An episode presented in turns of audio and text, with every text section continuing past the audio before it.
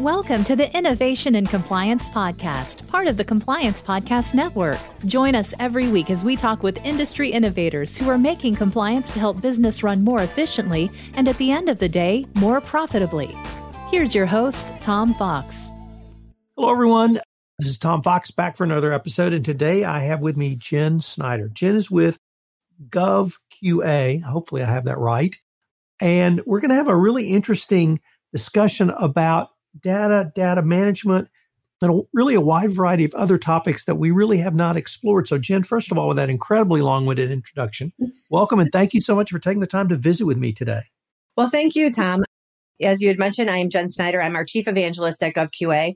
And so, what my role is, is that I'm normally a part of working with all of our existing customer base, as well as supporting the sales staff and doing a lot of our speaking engagements, working with associations that are in our space and just really kind of understanding the full breadth of what everyone's dealing with today and making sure that our products and what we're delivering are meeting all of those, especially when it comes to compliance and, and risk mitigation, things of that nature. First of all, I'm the compliance evangelist, so we evangelists have to stick together.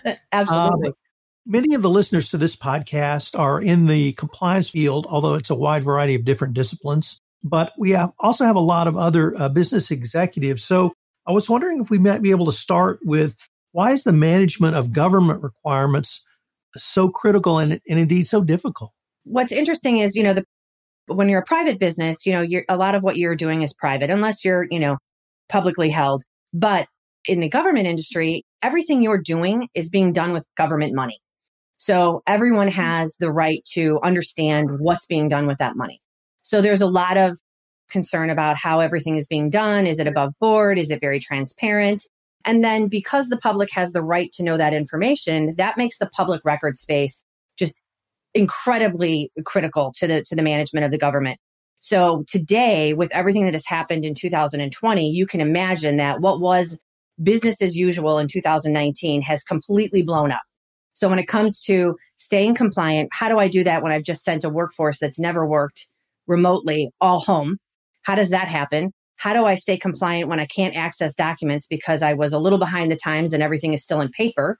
So there's a lot of challenges that we've seen hit government this year that the private sector has been ahead of because normally the government sector is, is kind of trailing behind. And the problem is, is that you owe the public that information. There are laws in place that say you must do it. There's been no real reprieve to any of that this year. So folks are struggling for new ways to be agile and adapt. And, and those are not things that are normally part of government behavior. I have a series called Compliance and Coronavirus. And one of the things that, podcast series, one of the things that I've observed speaking with experts like yourself was ideas and trends that were percolating maybe in 2018 or 2019 have just exploded exponentially in 2020. And yeah. you uh, spoke about that I don't want to say if it's even more so in the government space, but when I talk to people in the government space with COVID, with the explosion in government contractors and the PPE part, and then the PPP part, which mm-hmm. is where people and companies got money, we've seen a lot of companies struggling to fulfill these obligations that they either didn't know about or weren't applicable to them. So I was wondering if you're seeing the same thing from where you sit. So, from where I sit, what we see is improving the public records process and improving technology in general across government it comes in different layers right? So where we may have been priority 4 or priority 5 and when i say we i mean SaaS based companies taking things from on-prem to the cloud and and that whole process. When we look at where that sat in government it was probably sitting 4 and 5 in the priority list. When all of this started that flipped the switch. All of that has changed priority so where you had IT departments that were more focused on the internal versions of what was going on in their world and not really focused on what the business unit was doing, that has all changed. There's a lot more compliance coming into it. People are writing, you know, data governance policies that didn't exist before because they've got people all over the place and they've got data all over the place. So it's going to be an interesting year in 2021 because I think you're going to see a huge transition to the cloud. You're going to see a ton more need or demand for electronic documentation that just was, it would have been a nice to have in 2018 and 19. I was really interested in, in your remarks there because you spoke about both a tactical solution, document management, mm-hmm. and a strategic solution around data governance. So I was wondering if you could talk to us a little bit about how government QA can help a company both tactically and strategically in these areas. Sure. So what we do as a company is we look and we follow each state's legislative rulings on how they need to manage data. So that could come from the state, you know, CIO's department or the governor's office that says, here's going to be our data governance policy. If you're going to use this type of data as we've categorized it, you must behave in this way. So we at GovQA always follow that process. So we, if we need to know that you need to be in a CJIS compliant environment or you need to be in a HIPAA compliant environment, that's what we're going to follow. So in speaking of trends, actually, I'm going to sidetrack for just a second. We saw very little of that in 2017, 2018. We started to see it trending in 19. It's going to be huge in 2021. So where I would tell you I saw it in maybe four or five states a couple years ago, you're going to see it everywhere because people have to control that data. Part of the reason for that is think about the things that have come to us this year, right? We've got the pandemic, lots of sensitive data involved in that and data people who are never dealing with. Then you had civil unrest, lots of data that we've never dealt with there. And all of the states now are reevaluating their policies around officer conduct. That's another area that was never part of the public records process. So these are all new data areas that need a new governance. How do I manage this? What what's going to be acceptable to release and what's not? So those policies are really being scrutinized right now and where there weren't very solid policies, you're going to see that all change. Let me change the focus just a little bit because sure.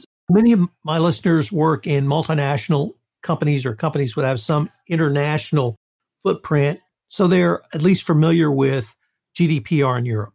Mm-hmm. One of the issues around GDPR is subject access request.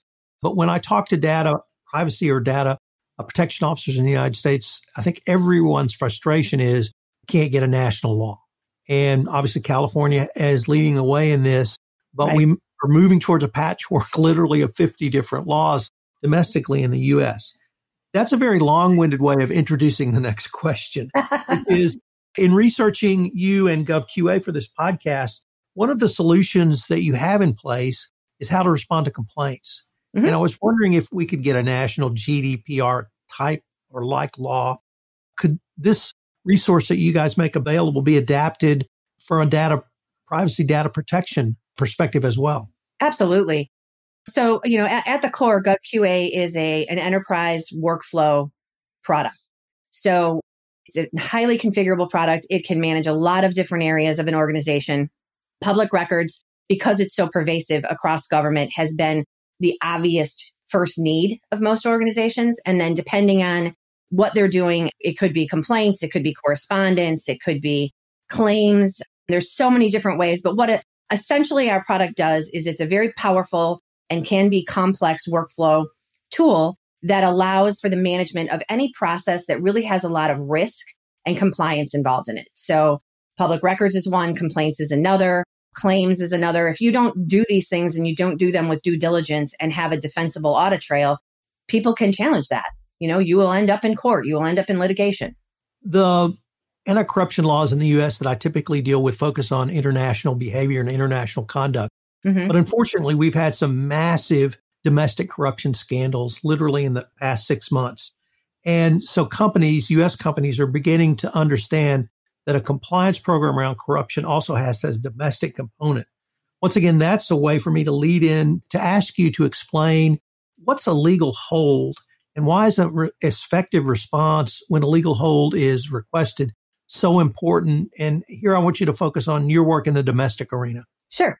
So a legal hold for us is where when you're using some technology to manage the public records process, you begin to have the ability to see trends and patterns, right? So you understand that something is trending that, you know, could potentially lead to some type of lit- litigation. That's normally where a legal hold in our world would take on its own life. So what that means is data today has its own retention policy. So if it has a retention policy, you get to destroy it, right? It only gets to stick around for so long and then it can go away. Well, when somebody puts it in a legal hold situation, the reason they do that is because they know this could potentially lead to litigation and they want to make sure they have everything they need preserved to be able to put together that kind of defense. So it starts at the public record space in most cases for us in, in my world, and it identifies some type of trend, some type of event that's happened. Unfortunately, a lot of times it could have something to do with the public safety arena or law enforcement in general. And, you know, it, it alerts them that, hey, something here is, you know, we're smart individuals. We see that there's a potential trend here or pattern, and we want to make sure that we have everything we need. So they begin to get a, they put together a legal hold, which basically tells everyone involved in any part of that particular event to preserve all of that information or evidence. How, so, what's the role of GovQA in that? Do you have software which assists that? Do you go in and actually audit? If I'm Tom Fox, the general counsel, and I call you and say, look, I have a problem or I have a suspected problem, mm-hmm. how would you help me or walk me through doing that? So, our the way our software works is that it allows the organization, and normally it's, it's usually probably spawn out of a legal department, and the legal department would then be able to use our software to launch that request for that preservation of that data or evidence. So that ends up to be a way for them to basically build that audit trail that I keep speaking of, which tells you, okay, we went to all of the appropriate related departments and or units and said, this is the situation. This is what we need you to confirm. What do you have? And I need you to hold it. In many cases, they hold it in their own units. But in a lot of cases within our tools, they can upload that information and bring it all into one central location so that it's stored in the Microsoft Azure government cloud, totally secure in our secure system. And that way, the people who are in charge of that legal hold scenario know where it is and that it's there. If they don't do that and they let the units hold it, the unit then just confirms back through the tools that they have X, Y, and Z and that it is being preserved. So now there's a, there is just, again, the audit trail and the confirmation of what we have, what we don't have, and where it is. Right. So when it comes down to having to gather it, whether that's for a subpoena, whatever that next step is, they know where it is and how to get it. Let me change the focus again because I came across either an act or a term I had not heard before. And so, what is an audit for Federal Information Security Management Act and what does it demonstrate? So, you're referring to FISMA? Yes. so, FISMA is a, a set of guidelines that was designed by the federal government so it's essentially to mitigate an organization's risk.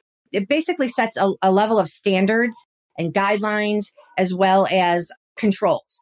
And what that does is it allows an organization to say, okay, here's a framework that I should follow to know that I'm meeting these standards. What's different with GovQA is that we follow a lot of these standards. We follow them for HIPAA, CJIS, FISMA.